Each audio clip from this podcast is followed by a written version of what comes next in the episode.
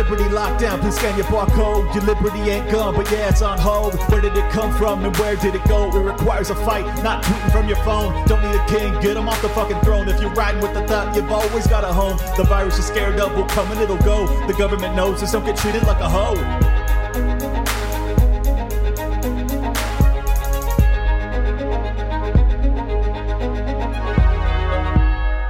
What's up, y'all? Liberty Lockdown in the building. Uh, before we get into the weekly edition of Judge Andrew Napolitano, and it is a great one, so you do not want to miss that. I wanted to give a little bit of commentary on my most recent episode, which was with the uh, U S military veteran that went to fight in Ukraine. Uh, Paul Swinnison, I believe was his name, if I'm getting that pronunciation correct. Uh, I've had... Mainly, I think, positive, resp- actually almost entirely positive responses about that interview, uh, despite the fact that almost everyone disagreed with Paul. Um, and I just wanted to say, I'm with you guys. You know, if if it wasn't evident from the interview itself, I, I pushed back as uh, gently as I could, simply because he has the expertise. He was there. You know, what am I going to say to him? Your your own eyes lied to you. Uh, I think that's probably the case, to be honest. I think that, that the situation there, just because you're on the ground, doesn't necessarily mean that you understand all of the macro geopolitical uh, environment that, that has created such a crazy situation. So, well, I said that I uh, I commended him for his courage, and I still do. I, I think that anybody that, that goes and fights for something they believe in and, and potentially risks their lives deserves that respect, you know, to say, yeah, I commend you for your courage. And I do. That also doesn't mean that I support what he was doing. I don't, actually. I don't think that he is fighting on the side of the people as much as he would like to be. If he was over there purely doing humanitarian aid, sure, I think that that would be reasonable. You're trying to help people that are caught up in the middle of what in some ways is almost a civil war, since you have many Russians that, that live in Ukraine, or at least Russian speakers, um, and the Russian president, Putin, views the Ukrainian people, as he's said many times, like their brothers. So I think that this is this is a very messy situation. And just as my interview with Adam Kokesh, I kind of sat there and I took a lot of abuse. Um, I don't think that it's really productive for me to sit here and lecture someone when I'm interviewing them, to be honest. I think that it's much more important that I allow people to speak, get their point out, and then I counter where I see fit. But I don't want to derail conversations with my own political ideology all the time. Um, even when I strongly disagree with someone, as I did with Adam, as he cussed at me and called me an idiot and all sorts of crazy stuff, I just sat there and I took it. Because I thought that at the end of the day, it doesn't really matter. You know, this show is not about me when I'm doing an interview, at least. Uh, it is about trying to get to the truth. And that is what every single episode of Liberty Lockdown will be and has been about. Is that I'm trying to find the truth of every situation. And I'm not going to pretend to be an expert on Ukraine. I've read a lot about it. I've listened to a ton of brilliant people talk about it. But I'm not an expert. And I think that the pushback that I received from a handful of people, um, I think maybe they're they're thinking that because I've I've talked to Laura Logan and I've talked talked to Scott Horton, that I feel as if I am an expert and I have the the moral authority to tell someone that they are definitively wrong, and I just don't feel that way. I feel that way when it comes to certain topics, for sure, uh, especially when it comes to business and economics. I feel very strongly in my opinions.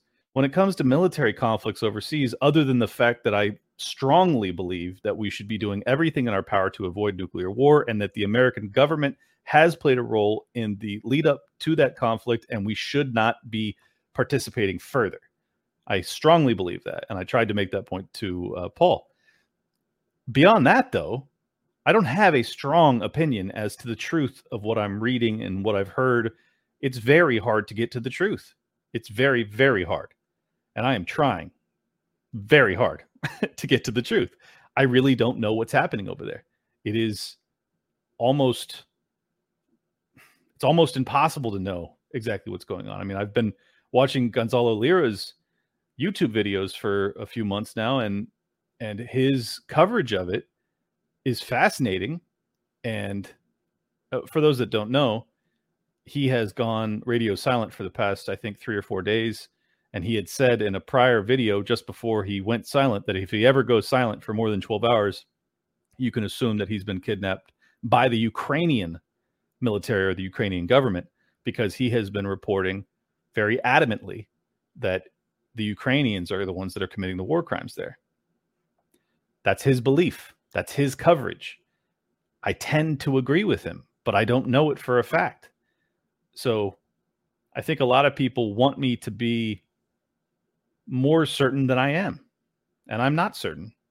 I think that, as Paul said, actually, there's probably war crimes happening on both sides, which is the nature of war almost always. You have people on both sides that see their comrades die in combat or in their arms, and they get radicalized and they do really evil, dark stuff in response, especially when you have young men that are, you know, testosterone infused, and they've now gone through trauma and they're trying to prove themselves or redeem themselves or get justice for themselves. They do crazy things. And I think it's highly probable it is happening on both sides. I think that the U S government and the U S media is not reporting this story even close, close to the truth, not even close. And I think that if I'm going to, to get to that truth, I'm going to have to speak to people with differing opinions and try and decide for myself.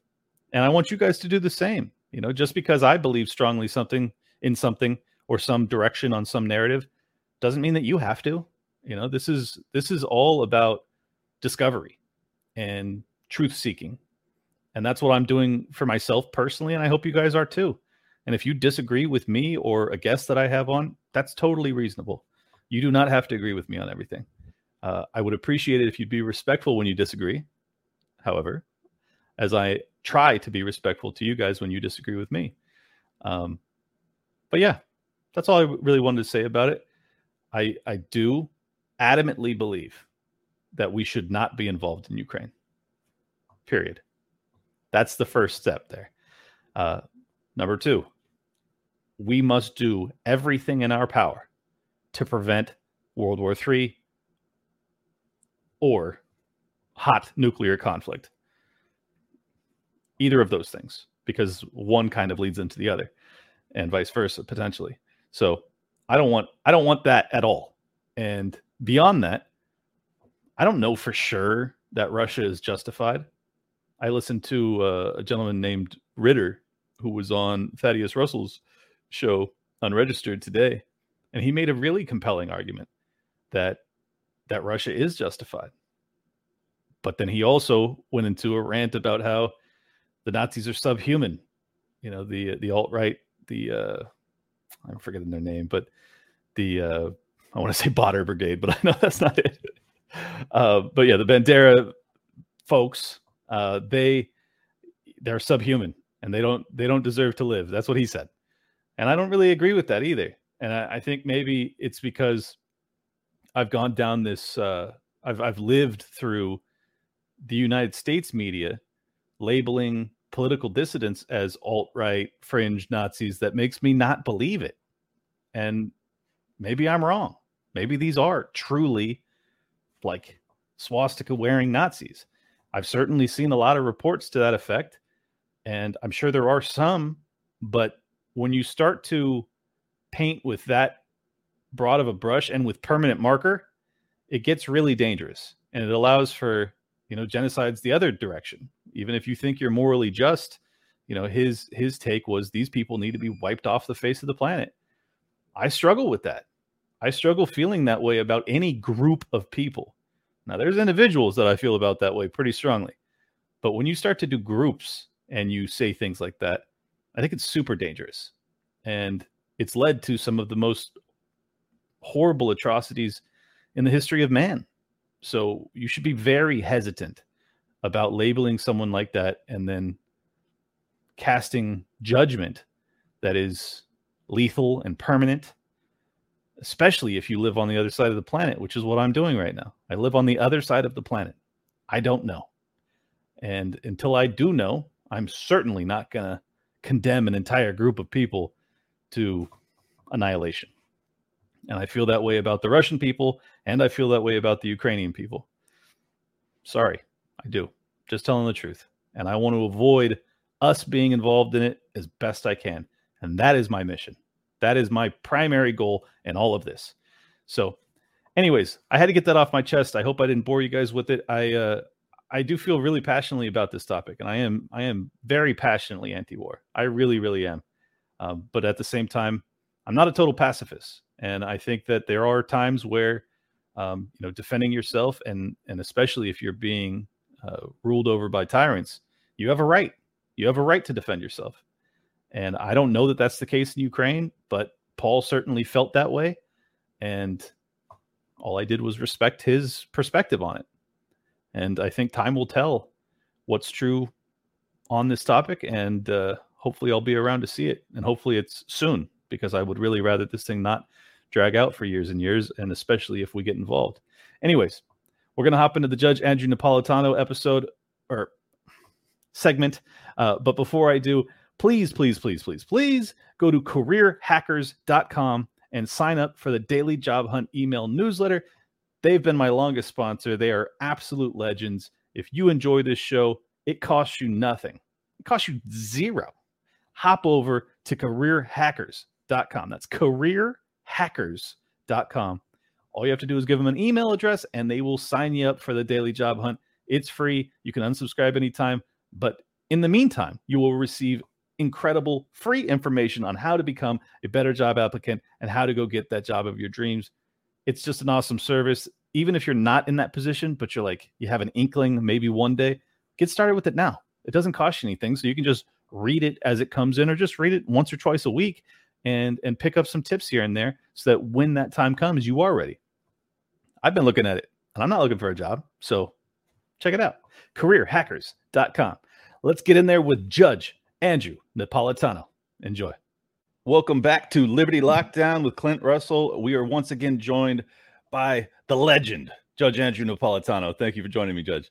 Uh, it's a pleasure, Clint. I, I love our time together, and I'm happy we now get to do it on a regular basis. I, Thursday, Thursday afternoons are a happy time for me. It's th- the thrill of my life, brother. All right, so let's go right to it. Um, I wanted to know if you have an opinion on what the libertarian position is on DeSantis stripping Disney of its autonomous zone rights. It, to me, it's a very complicated question, and I think many libertarians are are viewing it a little bit too simplistically, in that they're saying, well, that's what we all want. We all want our own autonomous zone, so why would we want Disney stripped of it? But then you have this mega corp that's able to contribute untold, you know, uh, campaign contributions. It just it gets very messy. So I'm I'm curious if you have an opinion on that. Well, I mean, the real uh, libertarian position is that the government shouldn't be choosing and picking favorites as it did uh, to Disney. They should never have set this up uh, in the first place. Yes, everyone would like to be free from government control and government regulation, but that will probably take a revolution uh, to happen in the United States. It gets complicated because the nature of this legislation has caused Disney to rely on it uh, to the tune of billions and billions and billions of dollars over the years. And the U S Constitution prohibits the state from interfering with a contract, even its own contract.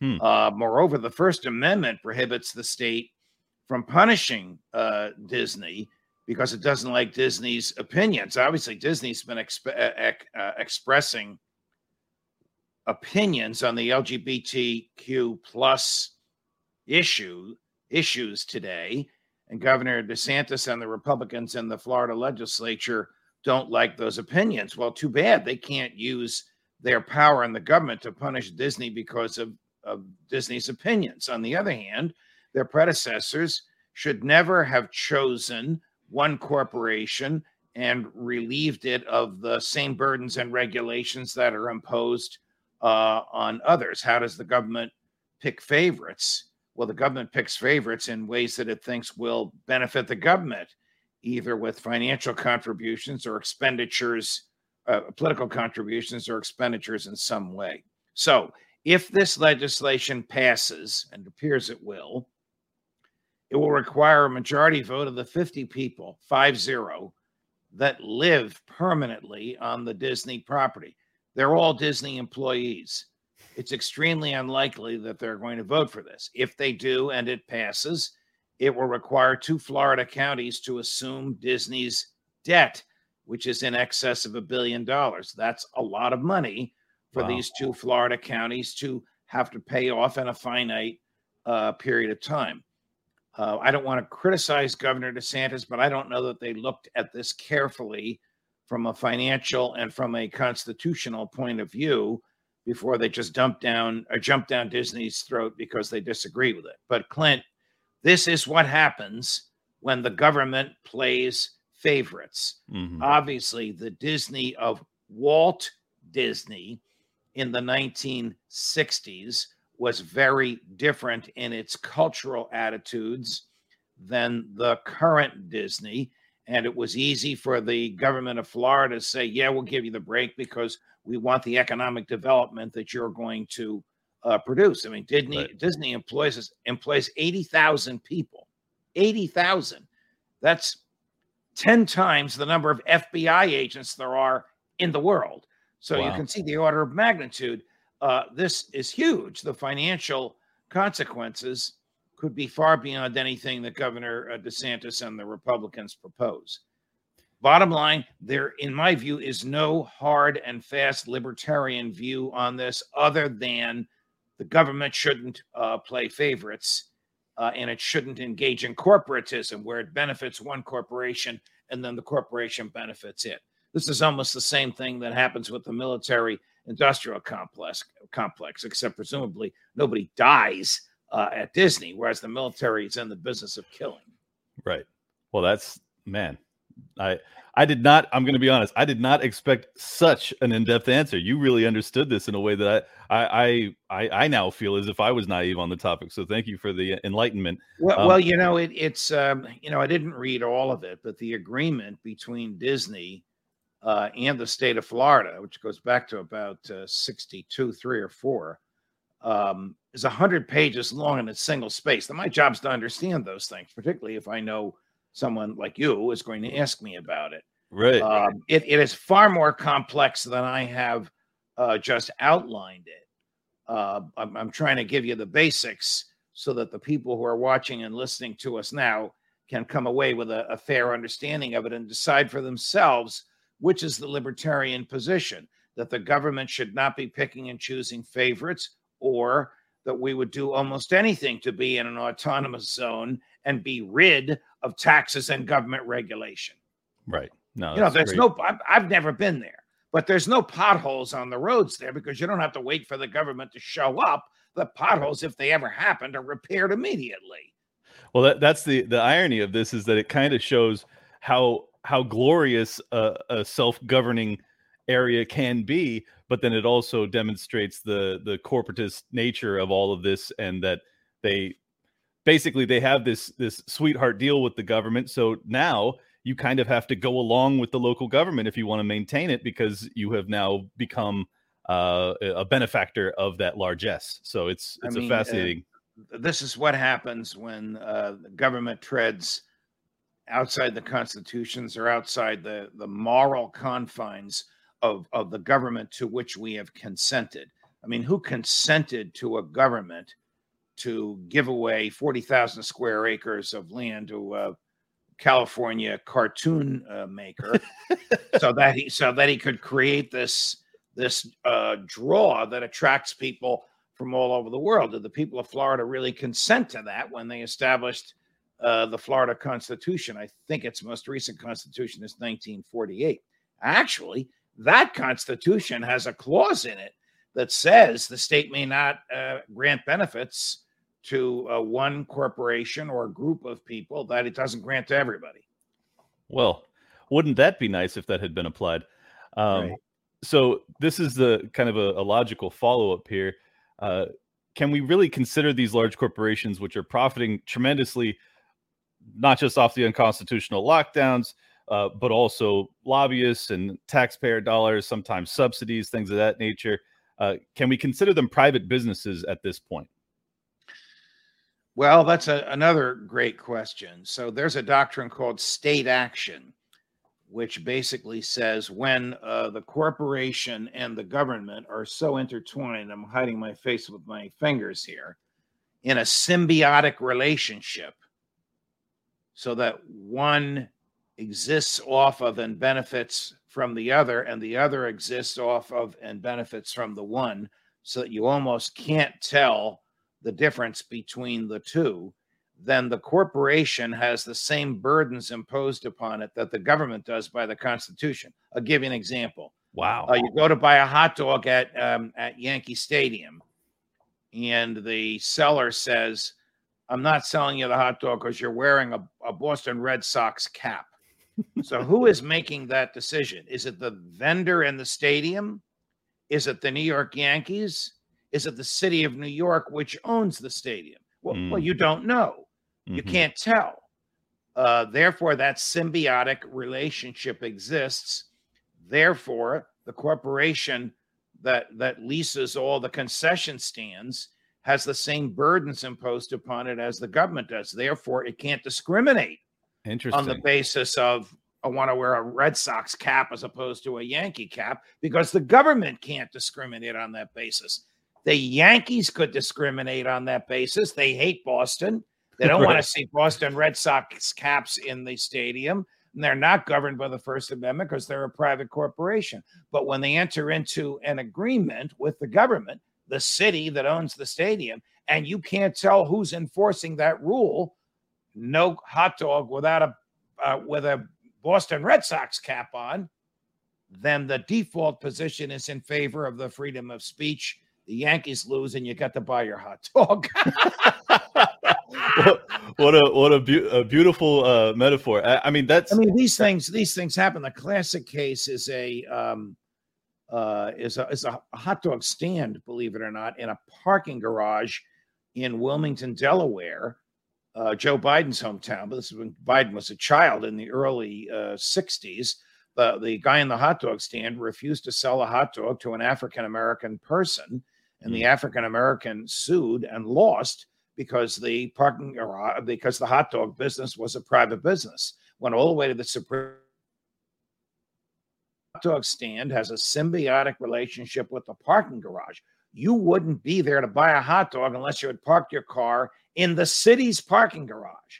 And because the city can't discriminate on the basis of race, neither can this private business in symbiotic relationship with the city discriminate on the basis of race. Now, I'm, I'm giving you about three or four weeks of constitutional law in law school. Now your question, can these corporations be regulated? The answer is no, unless they are so intertwined with the government that you can't tell who's what. So if Mark Zuckerberg is doing the bidding of the Democrats in the Congress by silencing Donald Trump, ah, then you may have a symbiotic relationship between Facebook and the Democrats uh, in the Congress. Now, I don't know that he is, but that's at least the argument you would make, Trump would make, if he wanted to get back onto Facebook. He would say, you know, they're they're governed by the First Amendment because they're not acting on their own. They're acting in behalf of the Congress. Yeah, well, and I, I think that's what many libertarians have come to the conclusion, that it's highly probable that these tech behemoths, uh, which are taking some some sort sort of funding from, uh, be it N S A, uh, you know, the the spying apparatuses in this country, it, they, it's hard it's hard to delineate. It's hard to say, like, oh, is this is is this truly a private company anymore? On top of the fact that they get Um, you know, beneficial tax treatment, and they're lobbying very aggressively on Capitol Hill. It gets to a point where, like, I am struggling to say that any big business in this country, and I don't mean all businesses, but any of the mega, you know, multinational corporations are truly independent at this point. Well, I'll tell you, and this will scare you, and you may know this, and our your listeners and viewers may know this. There's an uh, A T and T office in San. I'm going to tell you where it is. It's in San Francisco. Now, you can't get in there. The public can't get in. I don't even know if uh, if the president could get in. It's so well guarded. But if you got in there, You'll see all kinds of people at computers. You can't tell who works for A T and T and who works for the N S A.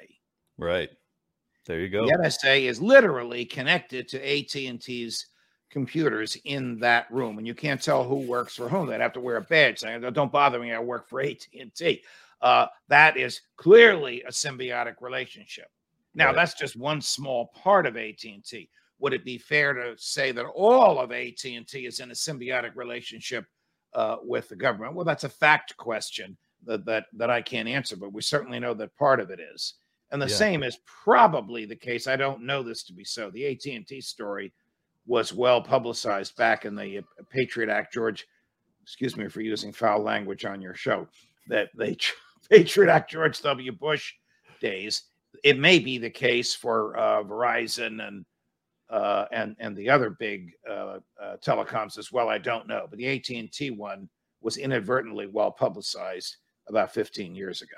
Yeah, that's that's astonishing, and and I, I would not be at all surprised if the same sort of symbiotic relationship exists with Twitter and Facebook and maybe even Google. You know, these these type of companies, they I mean, they have such uh, immense reach when it comes to our information, you know, private citizens' information, and it's just natural that the government's going to want access to that. It certainly it, assists it is. them in that. I, you know. I will tell you who from time to time tells the government to go take a hike, and that's Apple.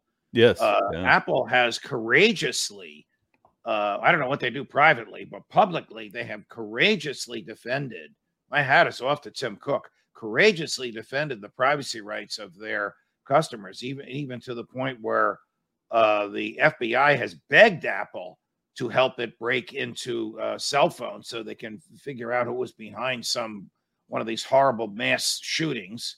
Right. Which only occur because the victims are not allowed to carry guns, but that's another argument for another time. But Apple has basically said, no, we don't, we don't break into phones. We're not in that business. We're in the privacy business. Go find somebody else to break yeah. into the phone.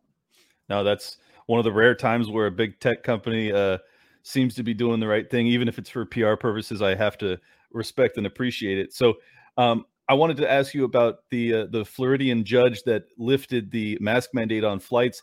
Did they make the right call? And uh, a follow-up on that, it appears that the the C D C is now requesting the D O J to try and appeal it, just so that, as Jen Psaki said, they can keep this option open in the future.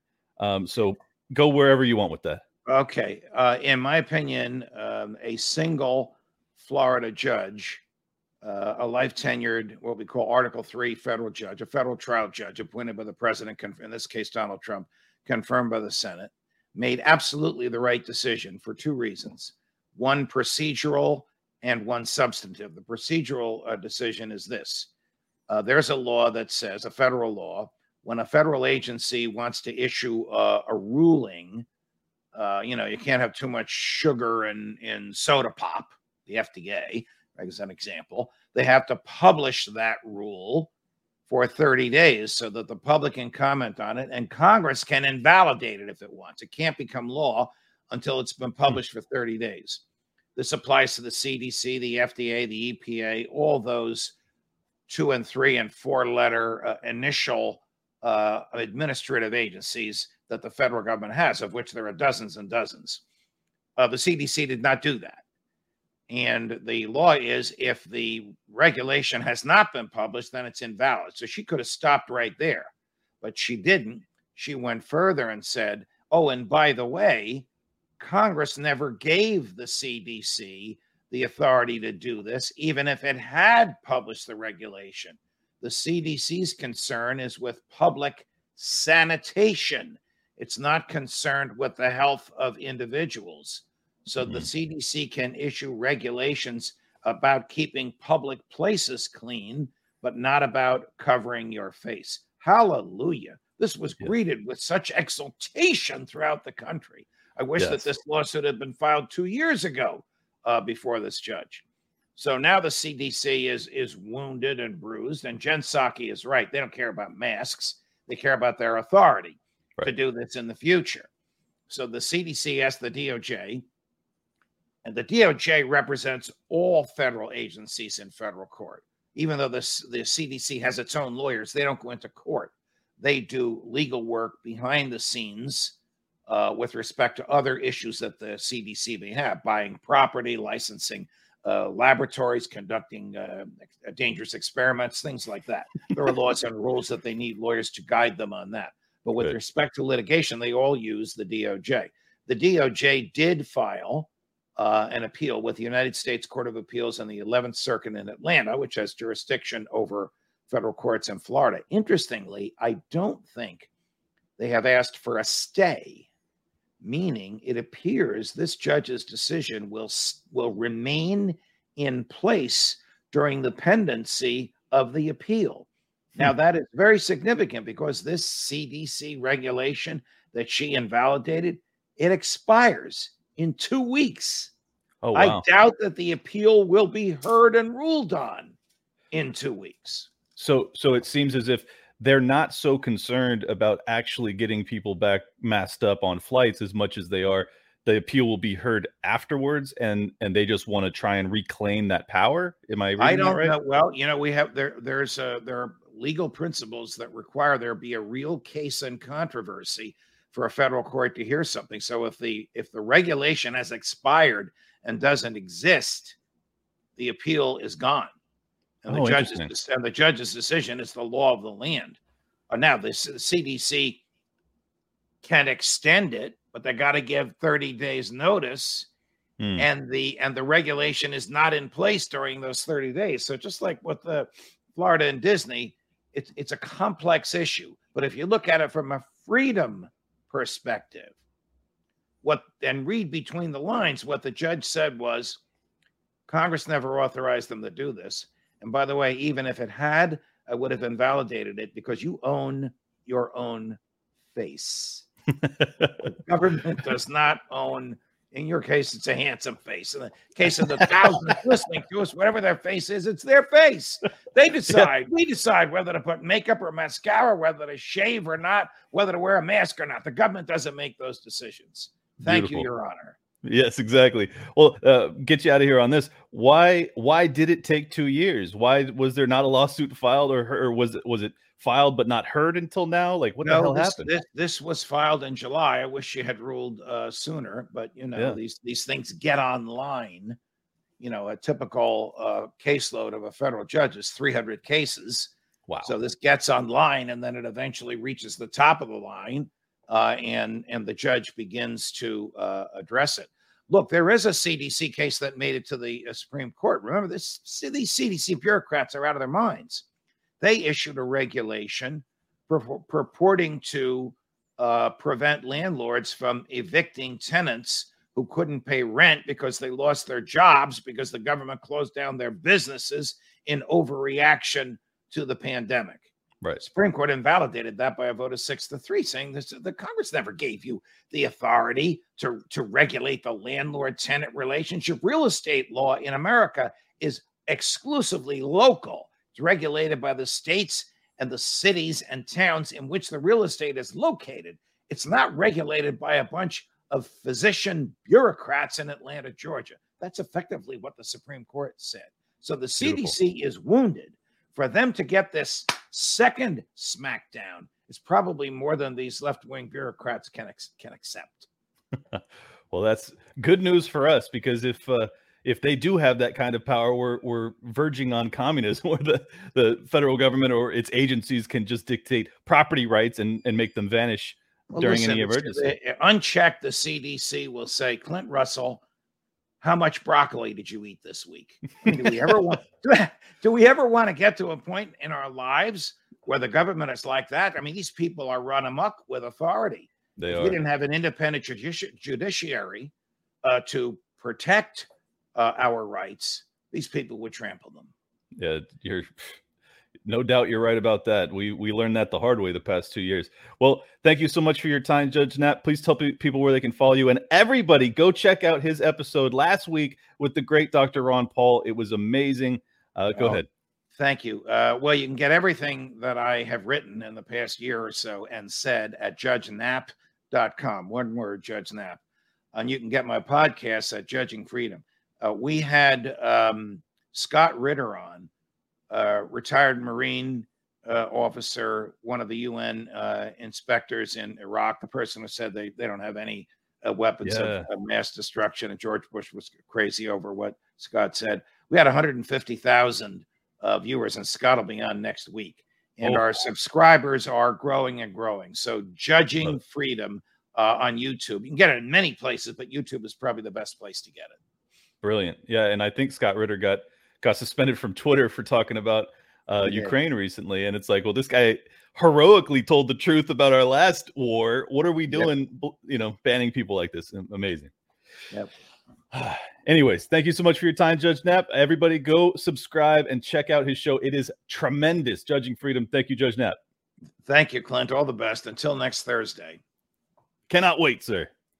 After talking to Judge Knapp, I have more to say about the DeSantis Disney battle du jour. I think that he highlighted some things and some information I didn't know about. Obviously, as you could tell, I was pretty blown away by the depth of his knowledge on the on the subject. And I hope you felt like you learned something too. Uh, it seems as if DeSantis's plan may fail. But putting that aside for a second, I do want to talk a little bit about why I think it's it's something that we might want to support or at least stand aside and allow to happen.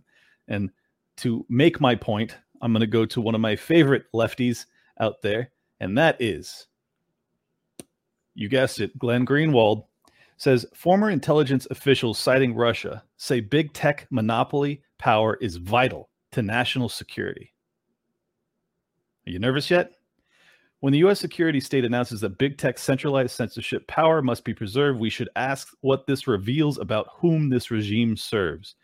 Well, I got a, I got a hint for you. It ain't you. A group of former intelligence and national security officials on Monday issued a jointly signed letter warning that pending legislative attempts to restrict or break up the power of big tech monopolies, Facebook, Google, and Amazon would jeopardize national security because, they argue, their centralized censorship power is crucial to advancing U S foreign policy. The majority of this letter is devoted to repeatedly invoking the grave threat allegedly posed to the U S by Russia, as illustrated by the invasion of Ukraine. And it repeatedly points to the the da- dangers of Putin and the Kremlin to justify the need to preserve big tech's power in its maximalist form. Any attempts to restrict big tech's monopolist power would therefore undermine the U S fight against Moscow. See how convenient that is, that they use the Russia-Ukrainian war to justify backing the biggest monopolies maybe in the history of the world? Yeah. I'm not going to read this whole thing because uh, you'll get the point for, through the first two paragraphs, but I have a lot to say about it. While one of their central claims is that big tech monopoly power is necessary to combat, that is censor, foreign disinformation, several of these officials are themselves leading disinformation agents. Many were the same former intelligence officials who signed the now infamous and debunked pre-election letter fraudulently claiming that the authentic Hunter Biden emails had the hallmarks of Russian disinformation. Former Obama Director of National Intelligence James Clapper, former Obama C I A Director Michael Morell, former Obama C I A Pentagon Chief Leon Panetta. Others who signed this new letter have strong financial ties to the big tech corporations whose power they are defending in the name of national security, including Morell, Panetta, former Bush Na- National Security Advisor Fran Townsend. Uh, the ostensible purpose of the letter is to warn of the national security dangers from two different pi- partisan bills, one pending in the Senate, the other in the House, blah, blah, blah. I'm going to leave all that aside.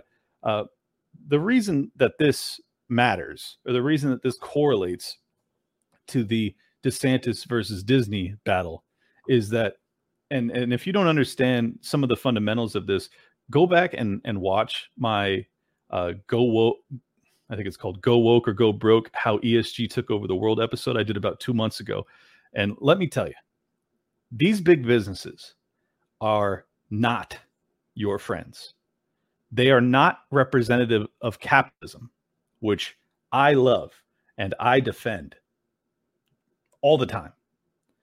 These are not cap- capitalist enterprises. They are, at best, crony capitalist enterprises. At best.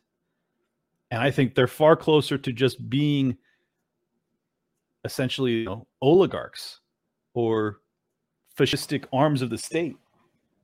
And I think it's a huge mistake for the libertarian community who values capitalism to come out and defend companies like Disney. Many libertarians I've seen today and you know, since this DeSantis thing came out, have been defending Disney, and they don't care about you. They are a money-making operation, and they are also being funded by BlackRock and Vanguard and all the worst E S G propagators on earth. And they are pushing woke ideology, and I take it very seriously, very seriously. And I'm surprised that I take it as seriously as I do, because I don't have kids. But I have now seen enough from this wokeification of the next generation. And I've I've read enough, I've learned enough from listening to James Lindsay a lot, that this is a very big threat. This is essentially how Marxism is going to crush our society. And if we don't put up a fight, then we're going to lose. And I think that these big businesses that are pushing the woke agenda via E S G funding, where they don't give a damn about the consumer, their primary concern, and I've made this point in that other episode that I told you to go watch, but their primary concern is having a good E S G score so that they can continue to get funded by people like BlackRock and Vanguard and the other big E S G money brokers that exist out there. That's what it's about. It is less about the consumer than it is about their E S G score. That's how powerful this is. BlackRock on its own has over ten trillion dollars under management. Combined, I've read that it's forty to fifty trillion that is being distributed based off of E S G investing guidelines. E S G is environmental, social, and governance. Go watch that episode if you don't know about it. Just take my word for it if you if you don't, uh, and you don't want to go back and listen. But this is a this is the most powerful mechanism for the implementation of Marxism I have ever even imagined, and it is happening, and it has been happening for at least a decade in earnest. And we are way behind the eight ball, and the libertarians of all people should be able to wrap their heads around this, because you guys understand the power of the printing press and the power of money. And you understand that when, when capital flows in a certain direction, you get all sorts of incentives that correlate with it, right? But if capital is flowing based off of perversion of capitalism, well, then you're going to have a bunch of incentives that are misaligned, that do not go along with the consumer anymore. They are no longer serving their consumer. That's a problem. And whether or not they're serving the government or they're serving some sort of larger agen- agenda, it's kind of irrelevant. Either way, it is not capitalism, and it's not something we should be defending. I would like to see all of these companies go bankrupt. And this is a huge shift for me, because even three years ago, probably, I would have defended companies like Amazon or Disney or Google. I mean, other than the fact that I knew that they were doing um, some spying and they had backroom dealings with the government, which I didn't like, but I just kind of saw as like an inevitability. Um, I didn't understand the depth of the depravity. I did not understand that E S G. I didn't know anything about E S G. I knew nothing about it. And now that I do, now that I understand, that's where wokeism is coming from. It is not so much coming from academia, which it certainly is coming from there too, but the, the real implementation in a meaningful way, a way that is unavoidable for everybody. That's how. E S G. They are taking over corporate America, and not just corporate America, but the global corporate elite. That's what they're doing. It is a huge threat, enormous, bigger than pretty much anything that I'm aware of, other than, you know, nuclear war or something. And I, it drives me crazy when I see libertarians run cover for these businesses, even if it's just to point out that, like, it's not the libertarian position for DeSantis to strip Disney of this autonomous zone. But see, the thing is, Disney should have never had an autonomous zone. And now what it looks like you're doing to a, a layperson is you're defending Disney, a huge multi-billion dollar corporation who gets special treatment against all com- competition, all competitors, the little guys. It looks like you are saying they're getting special treatment and we agree with it, which libertarians don't. So if you're not making that crystal clear, you are not doing us a service. You have to be very clear about that when you say, like, I, I know the the obvious answer, and everyone, you know, the everyone brings it up to me like it's so profound.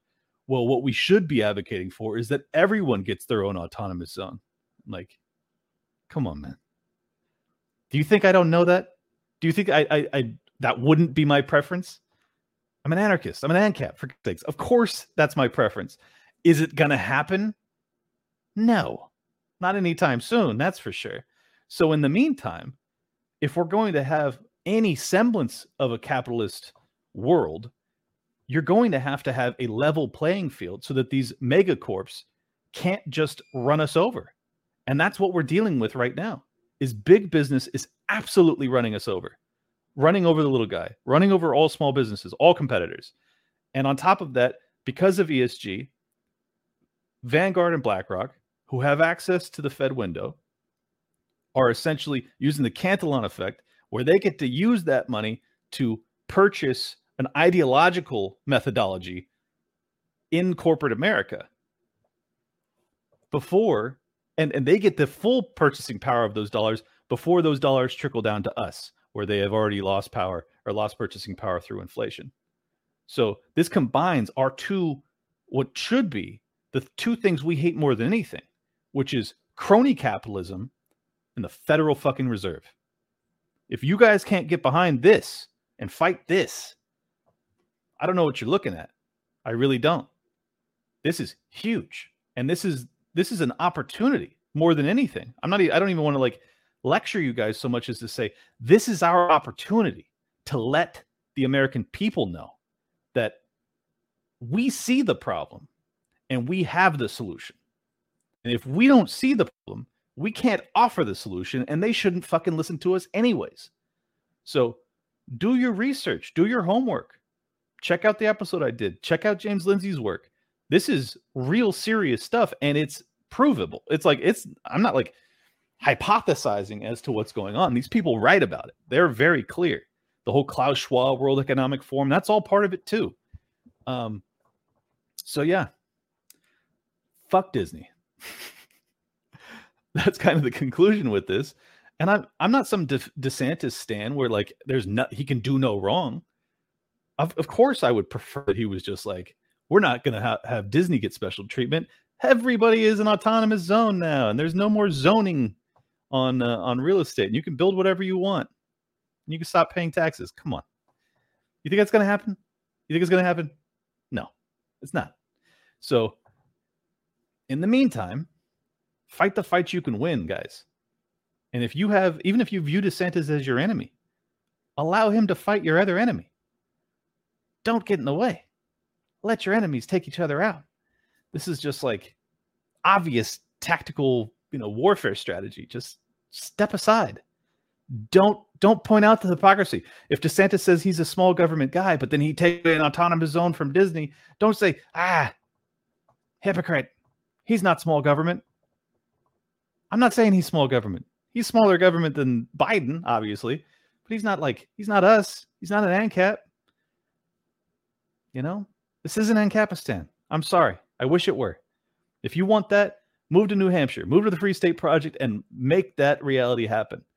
But in the meantime, there are statist methodologies that can be beneficial to us. And just tactically, it doesn't make sense. It doesn't make sense to get in the way.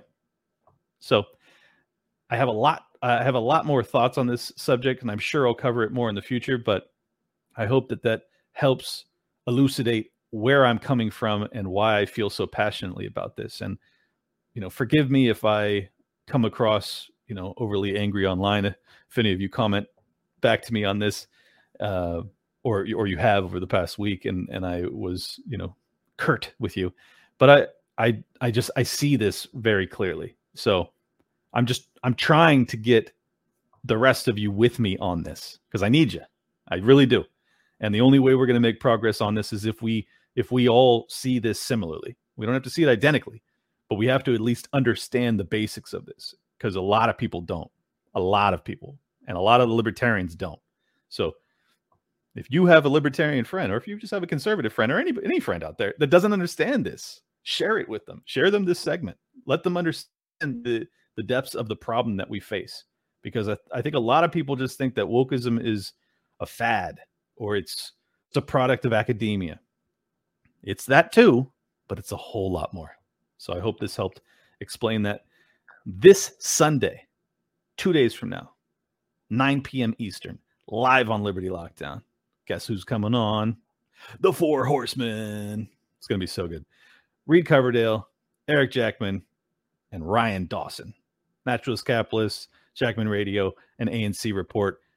All three of them live with me, nine Eastern. Check it out. I'm going to try and run it live on YouTube. I may switch it to my locals, depending on if I think Ryan Dawson will get me banned. I don't know. I haven't decided yet. I think it'll be on YouTube.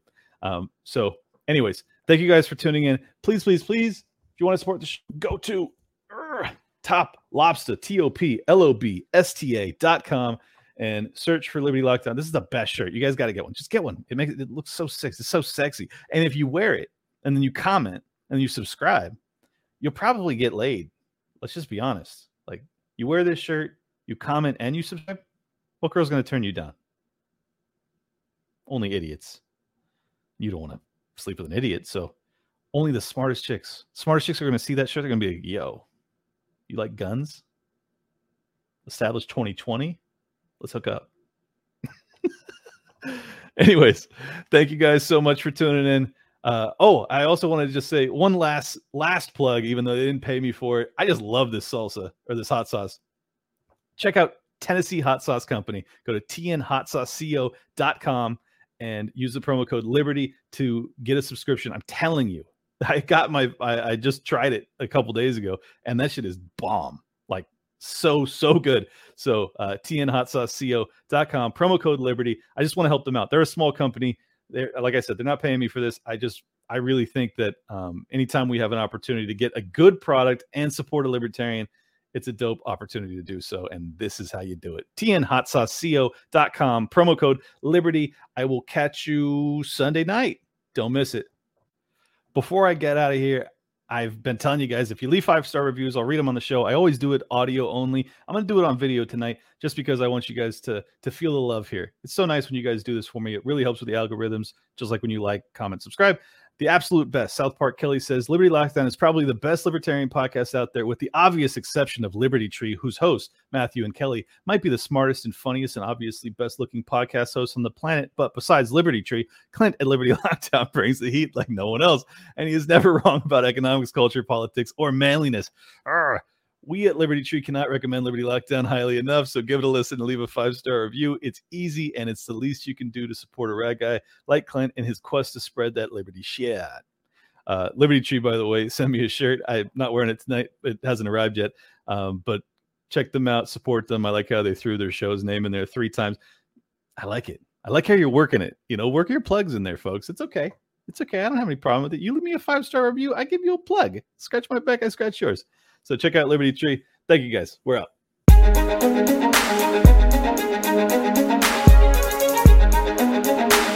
Big shout out to everybody that's been with me since Jump Street.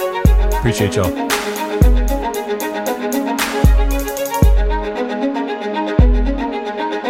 Welcome to Liberty Lockdown. Please scan your barcode. Your liberty ain't gone, but yeah, it's on hold. Where did it come from and where did it go? It requires a fight, not tweeting from your phone. Don't need a king, get him off the fucking throne. If you're riding with the thought, you've always got a home. The virus you're scared of will come and it'll go. The government knows, just don't get treated like a hoe. Like Nico and Shane, you're probably wondering what's happening. Scared Hollywood lefties lyrical fapping. A typo with Luke might bring them nooses. We all bite the bullet, I'm the king of the gooses. Freckles and Brit, didn't know I could spit. Knew I was a patriot, but now I'm the shit. Peter Quinones, invite me on. Which podcaster sends custom songs? Part of the problem? Now nah, I stand with the people. Dave showed the way, but I am unequal. Lions of Liberty, now hear me roar. Beat running out, but I got a bit more. Robbie the Fire, always running his mouth, but I made him a sandwich, now I'm man of the house. The malice for Nick, but you're welcome to quit. I went over B L M with the fire I spit. Friends against government just call us fags. Copied the Cairo, put mummies in the bag. Liable opinions get thrown on the ground. Silky Smooth Tom was the only sound. Getting so so hot, must be Eric July. Screaming in the mic, a rip of fifty-nine. Mods to racial, that black guns matter. Now all these lefties got crazy small bladders. None of us wanted war, but we're ready. You know I be bopping and rock steady. Liberty lockdown, please scan your barcode. Your liberty ain't gone, but yeah, it's on hold. Where did it come from and where did it go? It requires a fight, not tweeting from your phone. Don't need a king, get him off the fucking throne. If you're riding with the thought, you've always got a home. The virus you're scared of will come and it'll go. The government knows, and some get treated like a hoe.